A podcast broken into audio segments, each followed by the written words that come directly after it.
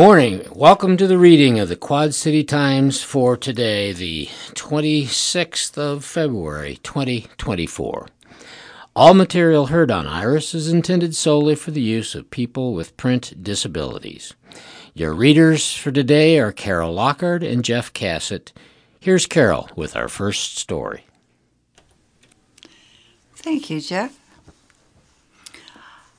Food will return to Stump Box Brewing. Food is coming back to Stump Box Brewing in Davenport. The popular spot at 210 East River Drive downtown once shared a space with the restaurant Kitchen Brigade. At the start of the year, Kitchen Brigade announced yeah, Kitchen Brigade announced it was closing, with the owner citing a need for more balance in my life and prioritize precious moments with family and friends. With the restaurant's last day being January 14th, Stompbox staff weighed their options and looked for other restaurants to bring in pretty much immediately.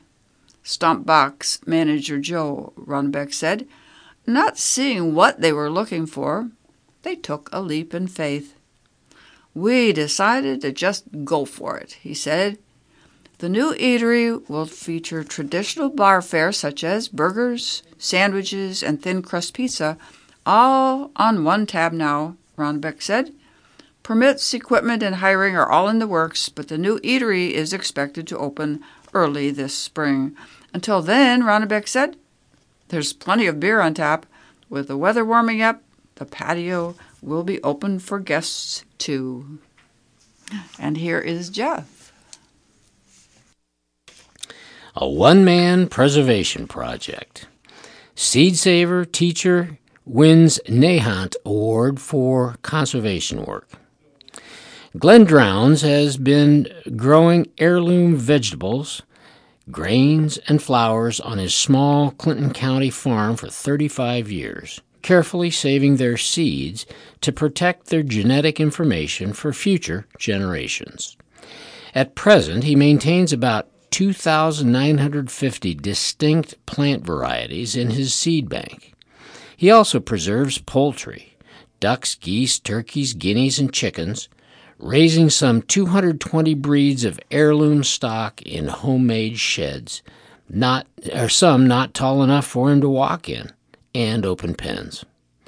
As a seed and breed saver, Drowns has been literally the only force standing between certain plants and poultry and their extinction.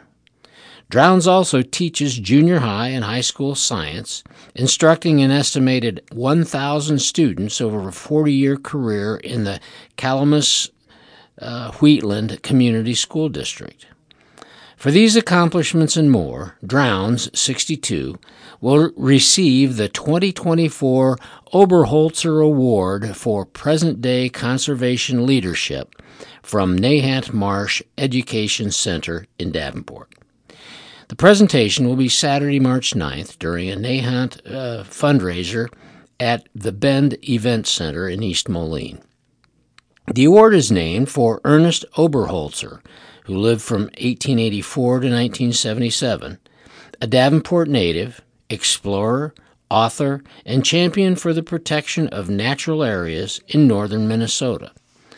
In addition to the category of present day conservation, awards will be presented for past and future, that's students, leadership. The, the purpose is to recognize individual efforts in protecting the natural world to promote awareness, and to inspire others to action. Drowns is a, was a pioneer in preserving food diversity years before that idea became mainstream.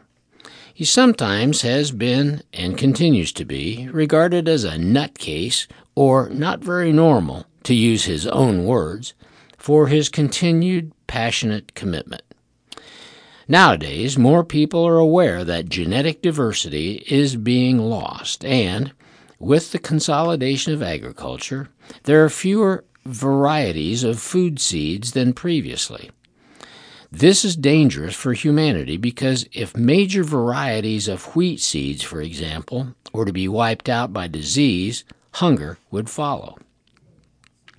Drowns began by storing seeds in glass jars on shelves in a room of his one story house. In time, he built another home for living because the seeds squeezed him out, filling floor to ceiling shelves in every room and five chest freezers in the basement. As for poultry, a lot of breeds died out in the 1980s, Drowns said, and it turned into a situation where I was compelled to try to save those breeds. In 1995, Drowns had the only flock of partridge Chantecler chickens in the United States. Now they are carried by a couple of major hatcheries, he said. This has lightened the burden he feels, but still, every so often, he'll get a letter from someone with a rare flock that they can no longer maintain, asking him if he can take them. He has no choice but to say yes. In her 2012 book, The Seed Underground A Growing Revolution to Save Food, Janisse Ray sought out and talked to seed savers across the United States. She described Drowns as perhaps the most famous folk seed saver and plant breeder of our time. You have to hear the numbers to truly understand the dedication of Glenn to the diversity of food, Ray writes. He has single handedly rescued poultry breeds from extinction. Add to that the nearly 3,000 varieties of corn, squash, tomato, sweet potato, and other vegetables, and the numbers are mind boggling, she writes. Drown's work has earned him a national reputation in conservancy circles. In 1999, he won the Significant Achievement Award from the American Livestock Breeds Conservancy, based in North Carolina. Uh, the Another part of Drown's work is sharing genetic diversity through a mail order seed and chick business. Yes, young chicks can be sent through the United States mail. My goal is to get as many unique things in the hands of people who will benefit from them, he told author Ray.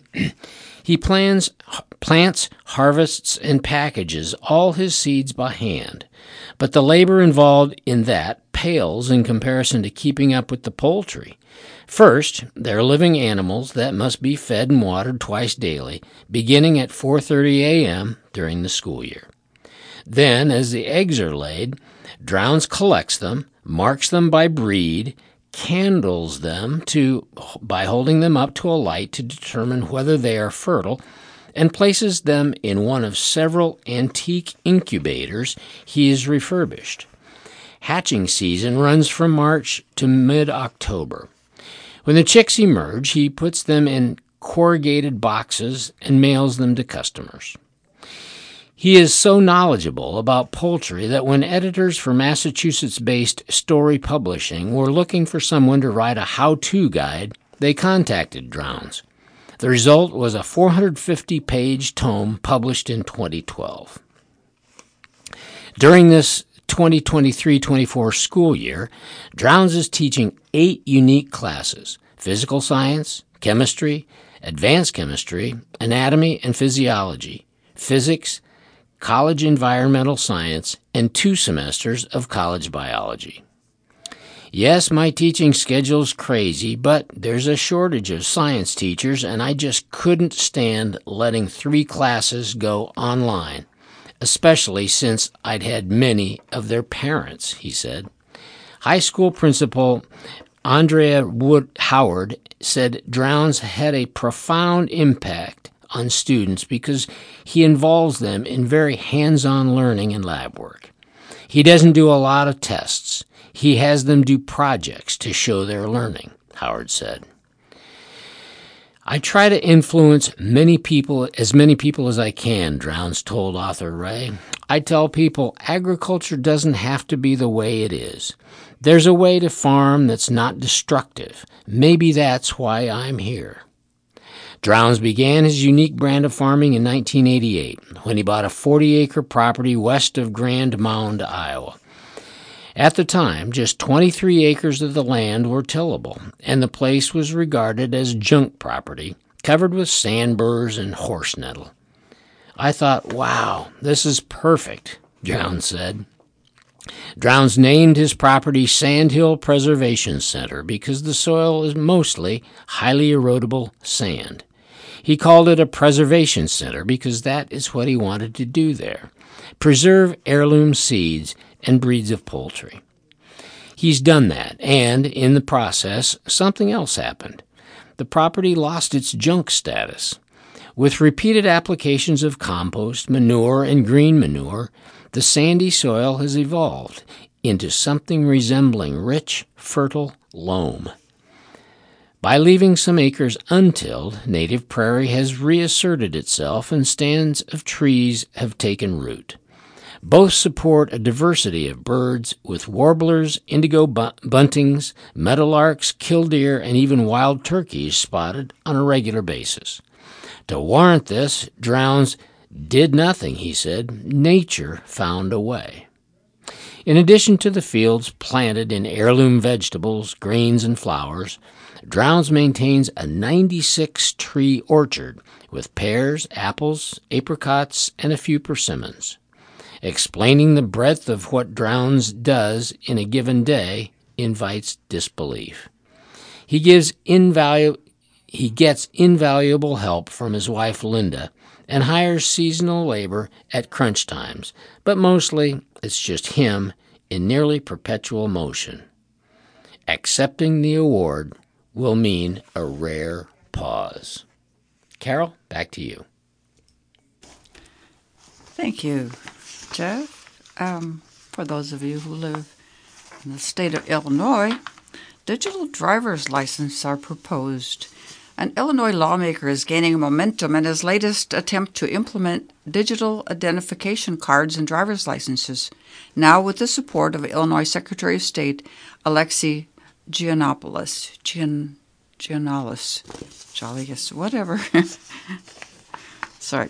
Representative Cam Buckner's uh, a Democrat from Chicago, latest bill, House Bill number 4592, would allow the Secretary of State to issue a mobile ID or mobile driver's license, known as MDL, to Illinois residents. Buckner introduced the bill on January 31st, but it remains in the Gatekeeping House Rules Committee. While Buckner has been seeking to implement a version of the measure since 2019, this is the first time it is also included both digital IDs and driver's licenses. And crucially, it is the first time that the Secretary of State's office has backed the initiative. This is important because one of the office's primary responsibilities is issuing licenses to Illinois drivers. Buckner said this legislation would continue to help the Secretary of State's office modernize, modernize the services it offers to Illinois residents. I know that change is hard, and change is different, but it is important that we have, technologically, advanced in a way that puts us on par with our counterparts around the country, Buckner said. Illinois would join 12 other states already offering mobile licenses if Buckner's bill passes, including Iowa, Missouri, and Maryland. At least 18 other states are currently working toward implementing this program as well. I'm excited about this technology, Secretary of State Alexei Giannoulis told Lee Enterprises in an interview, our smartphones have become a convenience place, convenient place to store movie tickets, boarding passes, and credit cards. So the time is right for Illinoisians to introduce the option of carrying a digital version in their driver's license. I would tell you that I don't view this as a standalone, he continued. I think it's a, a companion, not a replacement but I think it's more secure. If the legislation passes and it's signed into law, Illinois residents would have the option to receive the digital copy of their ID or driver's license. Their legislation makes it clear that the digital version is not a replacement for the physical copy and also requires the state to abide by standards of the American Association of Motor Vehicle Administrators. The association is a nonprofit organization that develops model programs in motor vehicle administration, law enforcement, and highway safety and represents various United States and Canadian officials who administer and enforce motor vehicle laws. Giannoulis said that his office would begin working out the technology, the vendor, and the more specific details of how the process would work in Illinois if the bill was passed and signed into law. If the bill does pass, Giannoulis's office will issue a request for proposals. Michael McCaskill, AAMVA Identity Management Director, said the timeline for implementing digital IDs could range from three months to over a year, depending on the circumstances in each state. Since Illinois is still early on in the process, Giannoulis's office said it would take about a year to have them ready. McCaskill said costs for the process and for digital IDs varied for states as well. Giannoulis's office said that if there were to be a cost for digital IDs, it would be nominal. Giannoulis's goal with Illinois' program is to have the mobile license available in an app, but those plans are still fluid as well. States that have the program are still required to issue the physical copy for identity presentation purposes. Those who opt for the digital version would still have to carry their physical copy with them in certain instances, like driving or traveling to states that have not implemented the program yet. This requirement is due to standards set into place that make physical IDs the basis for those identity and authentication purposes. There should not be an issue where a person only has a digital credential because every state has a law that says you must carry your physical credential on you at all times, McCaskill said. So, in general, a person should not be without their physical credential. If they have an MDL and they walk into an establishment where they need to prove identity, and that establishment cannot accept the MDL and doesn't, they use their physical card just like they would any other time. McCaskill said AAMVA had a working group to create and build these standards for states that had started issuing or were in the process of getting MDLs issued to residents. States then go on to adopt these requirements and set those standards within their own jurisdiction as they begin that implementation process. In Maryland, for instance, Airports allow people to use their mobile license to board flights. People in these settings are able to show only their most relevant information on their mobile licenses to authorities rather than showing all their information on their physical ID. For example, if an individual were to go through a TSA checkpoint or try to get into a bar, they can choose to present only the information needed, like a name and date of birth, rather than everything else listed on their ID, such as their home address. From there, the authorities checking that information will go through its electronic verification process to confirm that information. Christy Nizer, Motor Vehicle Administration Administrator for Maryland Department of Transportation, said this privacy component with mobile licenses was a huge benefit to people because they were able to limit whatever information they did not need to be sharing in these types of situations. Nizer said, One of the nice things about MDL is it's always in your control. You have to initiate the action and indicate that you are comfortable sharing your data in the case with TSA, but with whoever you're interacting with. Maryland was among the first states to offer the digital product through Apple Wallet and it's the first state to offer it to residents through Google Wallet. The state's Department of Transportation has been providing access to the Apple version since 2022 and to the Android version since last year. Nizer's office said Maryland had a total of 204,710 active customers enrolled in its Maryland's mobile DLID program as of Wednesday. Her office also reports there's been a total of 223,902 downloads on mobile phones and smartwatches. There are 4.3 million licensed drivers in the state, meaning about 5% participate in the program. While states like Maryland have seen a lot of success with their programs, McCaskill said the one that one of the biggest challenges for AAMVA and these states during this process is educating state officials and residents about what mobile driver's licenses are and the privacy components that come with them. McCaskill said the AAMVA had assisted states in the creation of that education, whether it be presentation or documents, and supported these states in their efforts to implement mobile driver's license solutions and update relying parties on these changes. The organization attends conferences around the globe to educate these parties as well. McCaskill said the challenge was that it's a brand new topic. This is something that's not been done ever on the globe, McCaskill said. As you can imagine, anything that's brand new can take a lot of education for people to trust it. If Illinois joins these states in issuing this technology, Gianola said businesses and driver services facility can expect his office to offer that education in addition to other necessary tools that would help with the transition, such as technology, tutorials, and counseling. Gianola uh, said his office would not be pursuing this if it weren't about the security and efficiency factors. For him, the move to issue mobile licenses represents a growing trend across the country that allows and uses more fraud resistant technology in everyday life. Gianola said this is the future. It's all part of the modernization of the office.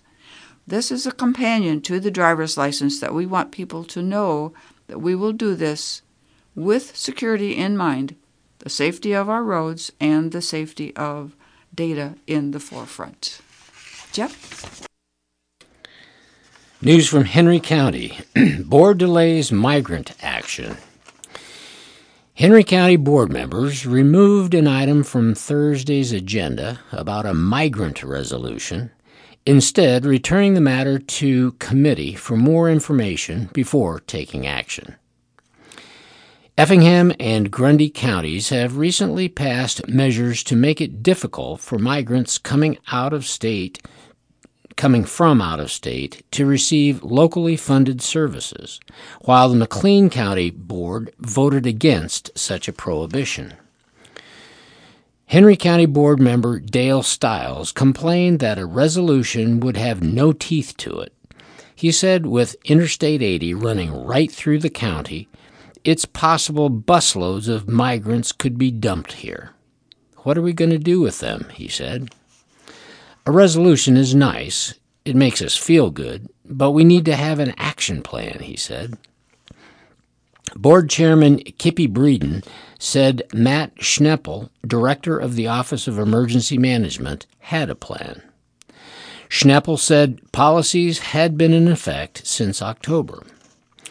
We're not looking forward to the time, but we're prepared for the time, he said. In other business, the board voted 16 to nothing to spend $59,000 on courthouse window replacement design that would be the preliminary step to acquiring bids for actual window replacement. There are 130 windows in the old courthouse and 75 in the newer Judicial Center. Administration Committee Chairman Jill Darren said some of the windows in the Judicial Center were leaking. Board member Kathy Nelson said she recalled replacing a lot of windows years ago, but Breeden said the windows the county put in were not quality windows and they are deteriorating. Finance Chairman Mark Burton said he didn't think the work would be done this year, but whenever it is done, the money will come from the general fund surplus, which he termed pretty big. Board member David Dobles said the water it was leaking into the law library 22 years ago when he was a board member, and a patchwork repair failed, so another patchwork repair was done. He said we can't allow rainwater to come into these facilities. The board also approved a $50,000 rural revolving loan for Vibrant Chiropractic Health Center of Cambridge, which is purchasing Burke's Chiropractic Center of Geneseo. The separate primary lender is loaning $350,000 for the purchase, which will see the business retain all its current employees. Eddie Tolliver of the Salvation Army gave a report on the board uh, to the board on how his organization is using the $34,256 that the county granted it, it in the American Plan Rescue Act funding. 14 community organizations were granted funding in October of 2022. Tolliver said the biggest need was for help with utilities and housing, and his organization spent $10,336 on utility for people in need. Carol? And um, fire destroys Rock Island livestock auction. A couple nice pictures here of the destruction. Rock Island firefighters continue Sunday to pour water onto the remaining structure and contents from a large fire that broke out Saturday at the former Rock Island livestock auction. The fire destroyed the barn, which was owned and being used by Lathrop Livestock Transportation after the auction closed in 2015. And a little bit on the national news here. Haley stays in the race despite loss in South Carolina. Republican presidential candidate Nikki Haley says, It's not the end of our story. Despite Donald Trump's easy primary victory in South Carolina, her home state, where the one time governor had long suggested her competitiveness with the former president would show, defying calls from South Carolina Republicans to exit the race, Haley traveled Sunday to Michigan, which holds its primary on Tuesday. In the less than 24 hours following her Saturday night loss to Trump, Haley's campaign said she had raised $1 million from grassroots supporters alone. A bump, they argued, demonstrates Haley's staying power and her appeal to broad swaths of the American public. But with Sunday also came the end of support for Haley's campaign from Americans for Prosperity the political arm of the powerful Koch network. In a memo first reported by Politico and obtained by the Associated Press, AFP Action Senior Advisor Emily Seidel wrote While the group stands firm behind our endorsement of Haley, it would focus our resources where we can make the difference, redirecting and spending toward U.S. Senate and House campaigns and away from Haley's presidential bid. AFP Action endorsed Haley's campaign in November. In addition to the rally in vote rich Oakland County, Michigan, northwest of Detroit, on Sunday evening, she scheduled a Monday event in Grand Rapids, a western Michigan suburb. And uh, from the digest, um, from um, Italy, Pope Francis. Pope Francis was well enough on Sunday to celebrate his weekly Angelus prayer from his Vatican window overlooking St. Paul Square, a day after canceling his engagements because of a mild flu. In his address, Francis remembered with sorrow the second anniversary of the war in Ukraine. And let's see, maybe one more quick one here. Um, uh, Serbia on Sunday sent a protest note after Croatia's foreign minister described President Alexander Vucic as a Russian satellite in the Balkans. And um, I think now we shall go back to Jeff for the obituaries. One obituary and several uh, pending notices in today's Quad City Times. The obituary for Peggy L. Ratcliffe. September 17, 1928 to February 23, 2024. Peggy L. Rat- Ratcliffe, age 95, of Davenport, passed away on February 23rd at Silvercrest. Cremation rites have been accorded per her wishes. Committal service will take place at Rock Island National Cemetery on Wednesday, February 28th. at 2 p.m. Please arrive at Weerts Funeral Home by 1:45 p.m. if you wish to join the procession to the cemetery. Memorials may be made to Genesis Hospice Care, and online condolences may be expressed at weertsfh.com. Peggy was born September 17, 1928, to Merle and Hazel Peg Jackson in Fulton, Illinois. Peggy graduated from Fulton High School in 1946. She worked part time as a beautician for 30 years. Peggy was an avid card player and was a member of CASI. She enjoyed traveling with friends all over the country. Peggy survived by her children, Gary and spouse Judy Allen, Sherry and spouse Daniel Enderly, Randy Allen, and Mark Allen, sister Dorothy Eisenberg, five grandchildren, and ten great grandchildren. She's preceded in death by her husband, William Allen, her parents, two brothers, and one sister. And um, pending funerals, we have several. The first is for Raymond J. Ewalt Jr., 86 of Davenport, Iowa, who passed away Friday, February 23, 2024, at Davenport Lutheran Home. Cremation will be directed by Cremation Society of the Quad Cities. Sandra Nones Sue Larson, 87, of Silvis, Illinois, passed away Friday, February 23, 2024, at home. Arrangements are pending at Schroeder Mortuary in Silvis.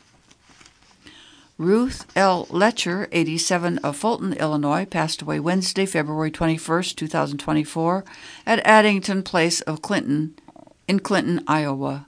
Arrangements are pending at Bosma-Renkes funeral home in Fulton. Stephen Wayne Loti, 74, of East Moline, Illinois, passed away Thursday, February 22, 2024, at home. Arrangements are pending at Esterdahl Mortuary and Crematory Limited in Moline. William J. McCoy, 82 of Milan, Illinois, passed away Friday, February 23, 2024, at home. Cremation will be directed by Missouri Valley Cremation and Direct Burial in Moline. Brenda Joyce Poor, 73 of Moscow, Iowa, passed away Thursday, February 22, 2024, at home. Arrangements are pending at Bentley Funeral Home in Wilton. Daryl Randolph, 90, of Silvis, Illinois, passed away Thursday, February 22, 2024, at home. Arrangements are pending at Schroeder Mortuary in Silvis. And our final notice is for Ivan Van Ameren, 87, of DeWitt, Iowa. He passed away Wednesday, February 21st, 2024, at Philstone of DeWitt. Arrangements are pending at Schultz Funeral Home in DeWitt. Now we'll go back to Jeff. Turning now to the opinion section of today's Quad City Times. Immigration answers is the subject. Um, these two opinion pieces are accompanied by uh, a, a editorial cartoon which shows the Statue of Liberty, a rather confused and dismayed look on her face, standing behind what appears to be a section of border wall with her arm the her torch arm raised but all surrounded with razor wire, which representing the dilemma of liberty versus security, as noted in these two opinion pieces. The first, Biden has the power to fix the border crisis. This was authored by David McCormick, who is a Republican candidate for the U.S. Senate in Pennsylvania. After three years and millions of illegal crossings by immigrants, President Joe Biden's failed leadership has allowed America's southern border to spiral into a humanitarian, national security, and economic crisis of epic proportions. Mexican drug cartels are profiting by funneling migrants into America. It's a situation ripe for exploitation, with women and children subject to sex trafficking. The chaos has helped these cartels flood the United States with deadly drugs such as fentanyl, fueling a rise in overdoses. In 2023, Border Patrol agents said they intercepted enough lethal doses of fentanyl to kill every American.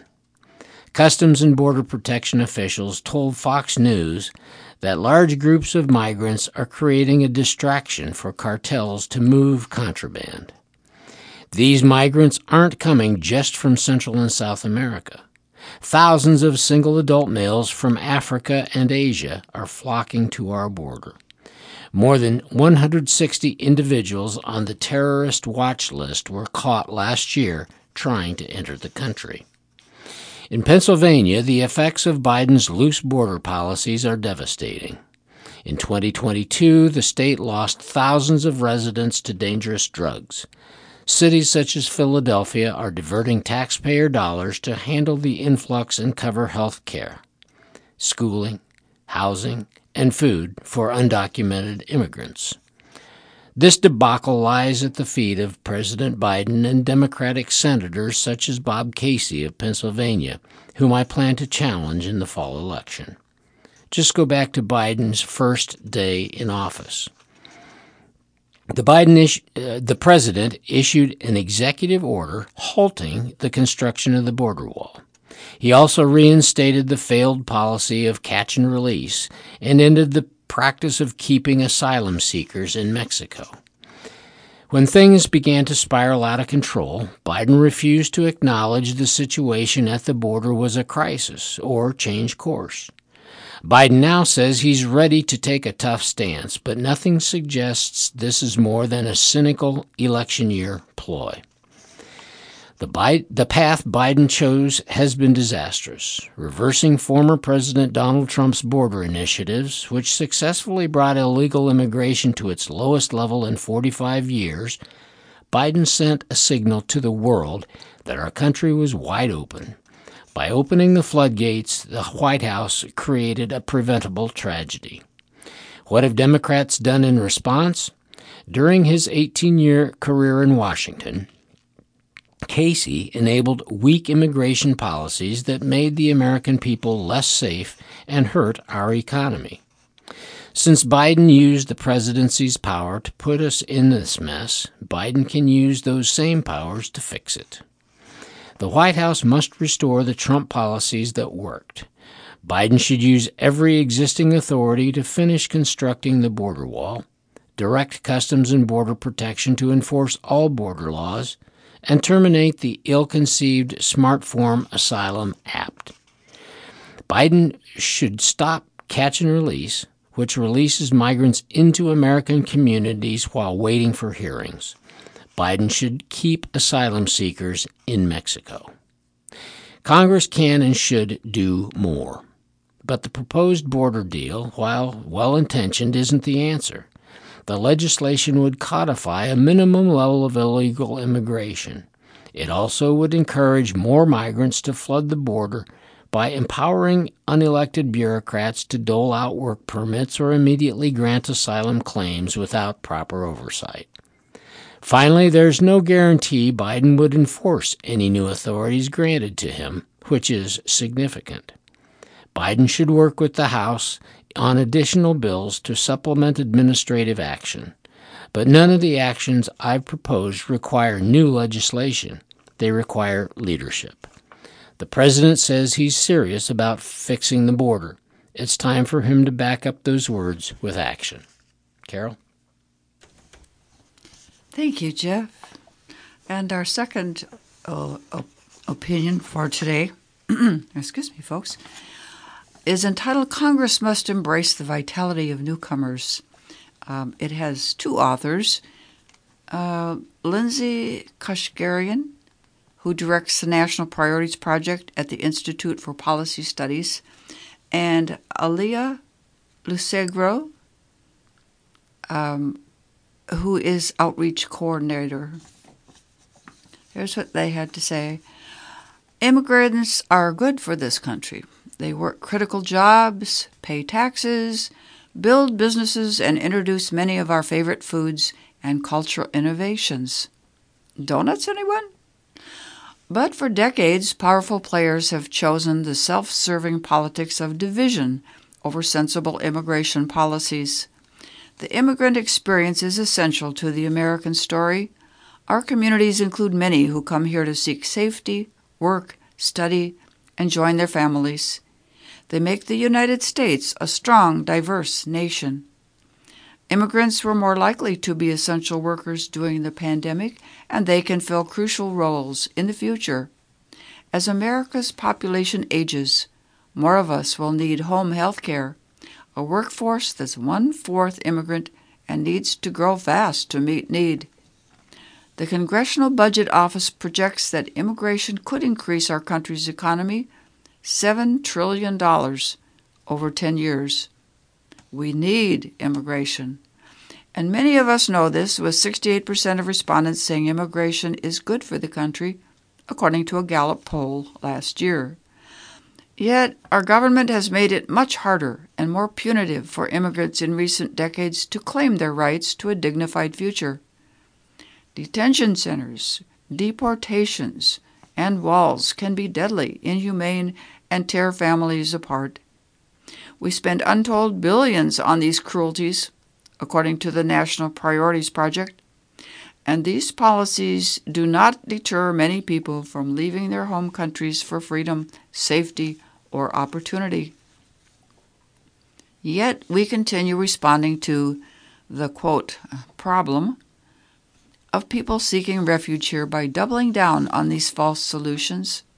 All of us, new immigrants and descendants of old ones, are stuck in this policy limbo because of powerful people who benefit from dividing us and preventing real solutions.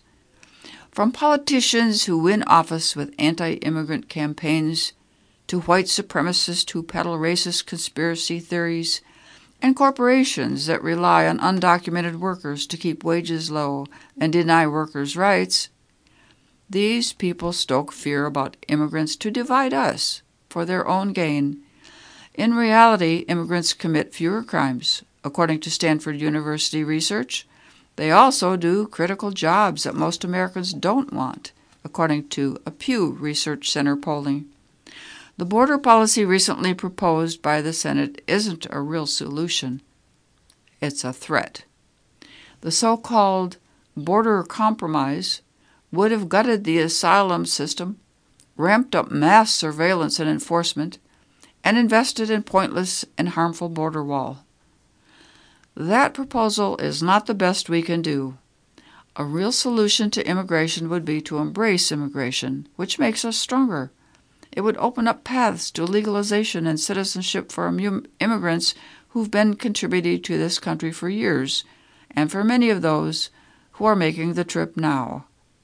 Our government also must address the real reasons that scores of people are leaving their homes. This includes the U.S. economic sanctions that are strangling their home economies. It includes the war on drugs that can make migrants' home communities unlivable. Climate change has created weather that sends millions fleeing.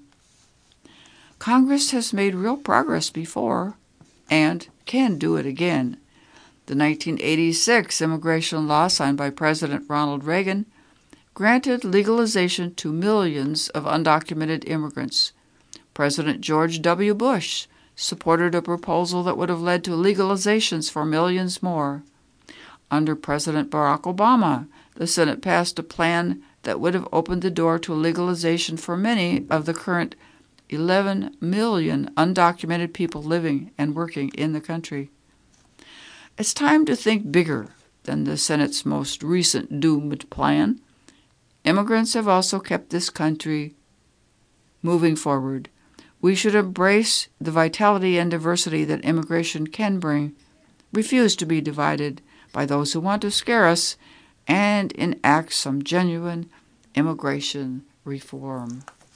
Jeff? Turning now to sports. Here's what's uh, on television today. uh, Australian rules football starts in the middle of the night tonight on FS2. Uh, there's college baseball game on the Pac 12 network at 4 o'clock, San Jose State at Stanford. Basketball, Drexel at Delaware at 5.30 on CBS Sports. Miami at North Carolina at 6 on ESPN. And same time, uh, West Virginia at Kansas State on ESPN2.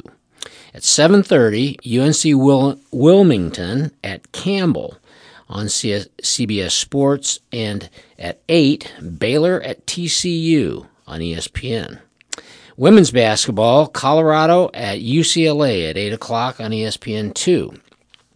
There's a golf match, a 12 hole skins game between uh, Royal Mac- Rory McIlroy and Lexi Thompson against Zhang and Homa. That's on TBS at 6. NBA basketball, uh, 6 o'clock, Toronto at Indiana, and, and at 9 o'clock, Miami at Sacramento, both on NBA TV. Hockey, the New York Islanders at Dallas on NHL TV at 7 o'clock. Baseball, spring training, already, yes. Minnesota at the New York Yankees at noon on MLB Network. And soccer. At uh, 7:45 a.m. there was a Saudi League game. 10:45 there was uh, began a, another Saudi League game. Al Wada at Al Ittihad. At 11:30, uh, Serie A Torino at Roma. That's on CBS Sports. And at 2 o'clock, Premier League Brentford at West Ham. Back to you, Carol. Thank you, Jeff. Um, Iowa Class 5A girls basketball, Davenport North. Down one, Wildcats keep forging on. A stinging irony faces the Davenport North High School girls basketball team.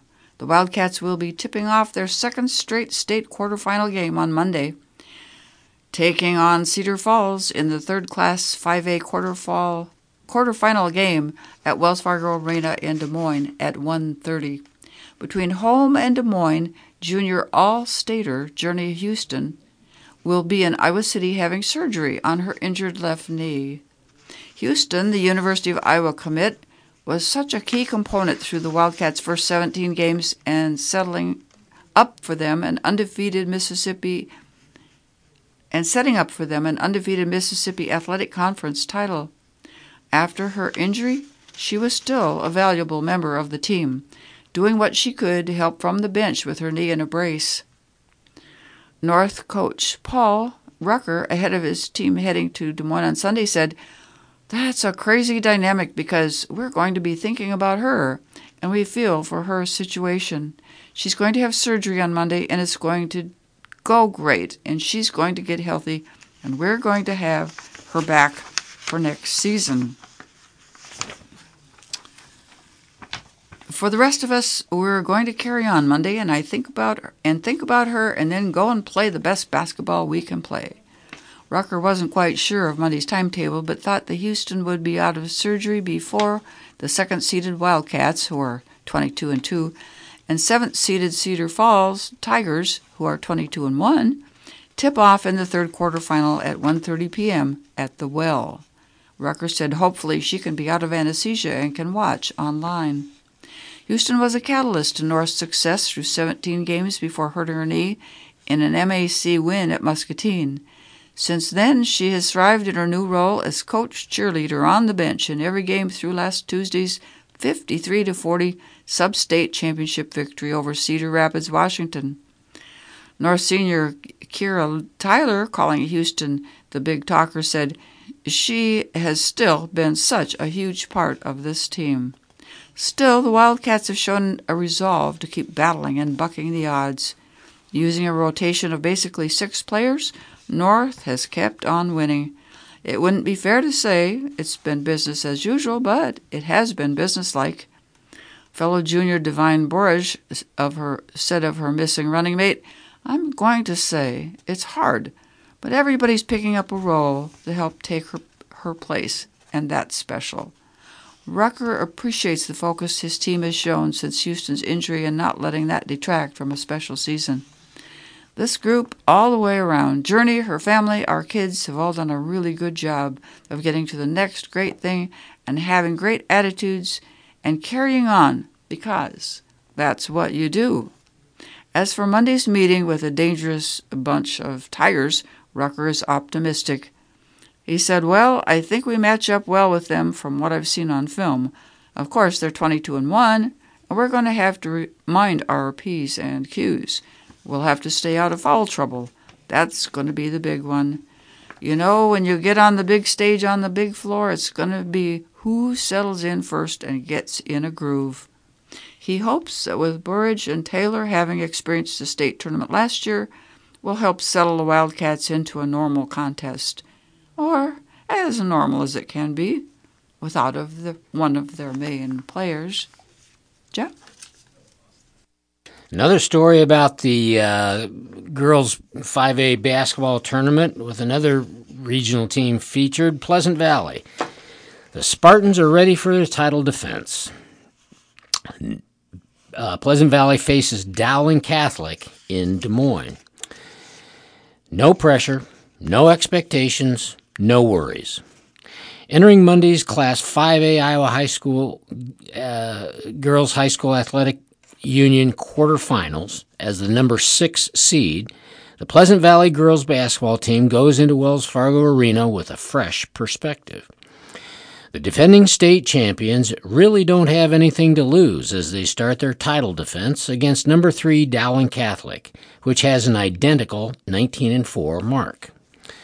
Dowling is supposed to beat us, right? We're not supposed to win the first game, said PV coach Jennifer Goetz. I like that underdog role. I think it fits this group perfectly. Last year, had such a different weight to it when you're the number one seed and undefeated. This year, we'll do our best to prove that number six is pretty good and do our best to control that side of it. The Spartans bring plenty of experience back to the well this season. Three top juniors in Reagan Pagnano, Quinn Weiss, and Eddie Maurer, along with senior Jesse Clemens. Those key contributors are looking forward to the chance to make it, make it two in a row, even while facing the task of being the defending state champs. Some people would think it is, but not for us, said Pagnano, of the added responsibility of defending the crown.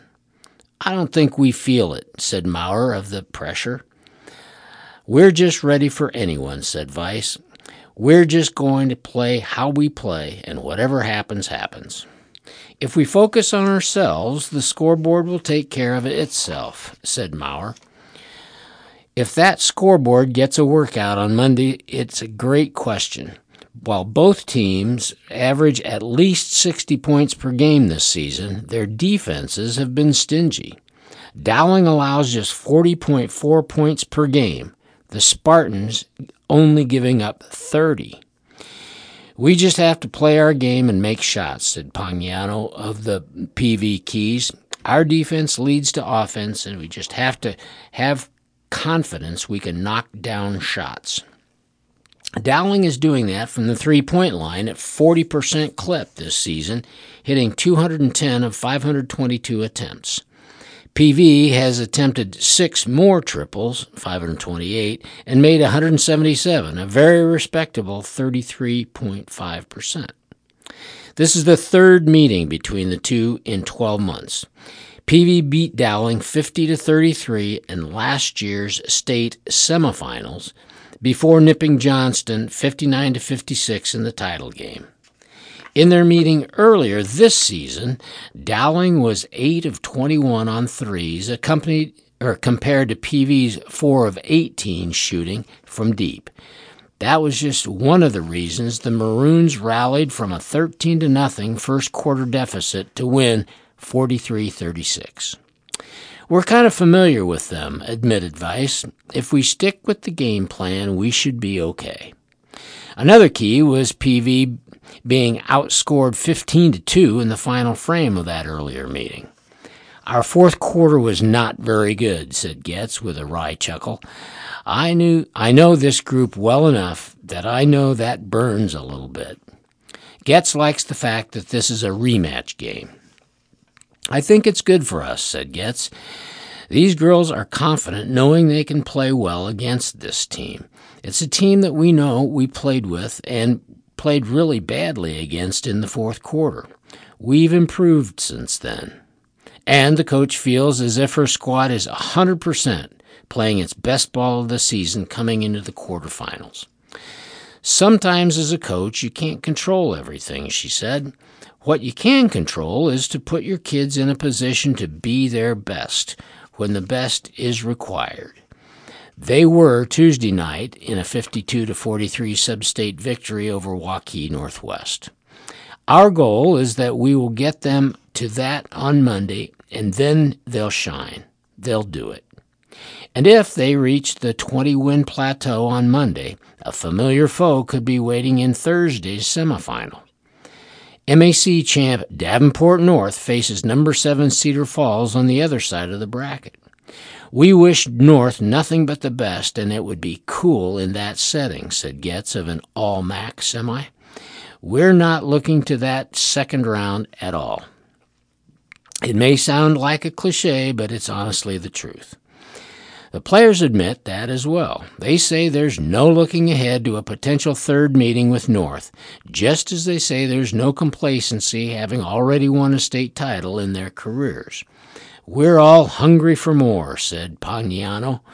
We're not satisfied having just made it to state. Everyone wants to win, no matter what. That brings us to the end of the Quad Cities Times for today.